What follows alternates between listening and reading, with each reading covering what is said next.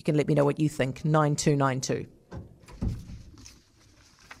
11 past four, and by the way, standard text fees apply. Now, health is, as I said, at the forefront of this budget. Billions are being put aside to wipe DHB debt. Pharmac's getting almost $200 million over two years. The new Māori Health Authority is up for $168 million over four years. But what's in this budget for those on the front line? We're, of course, talking about the doctors, the nurses, and remember, we've got 400,000, uh, sorry, 4,000 rather, nursing vacancies right now.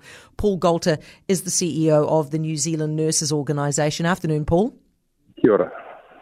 What do you think of this?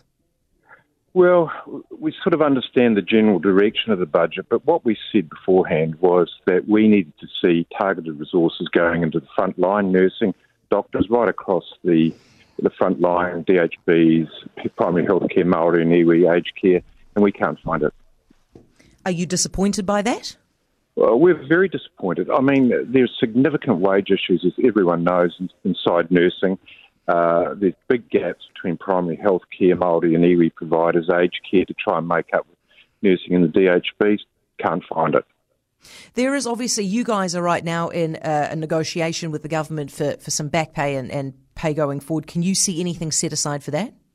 No, no, we can't, and that, that's what worries us. Now, it could be in the detail because these things are incredibly detailed, and we hope that's the case. But on first glance, we can't find anything that's going to remedy the nursing crisis.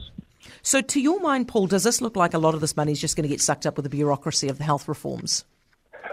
Well, money is certainly going into um, the switch from DHBs to um, the Health New Zealand Māori Health Authority, and we think that's a necessary reform. But I think most Kiwis want to see some resourcing at the front line. They care about their nurses, they care about the doctors and their frontline workers. Paul, I appreciate it. Thank you for your time. That's Paul Goulter, uh, the CEO of the New Zealand Nurses Organisation.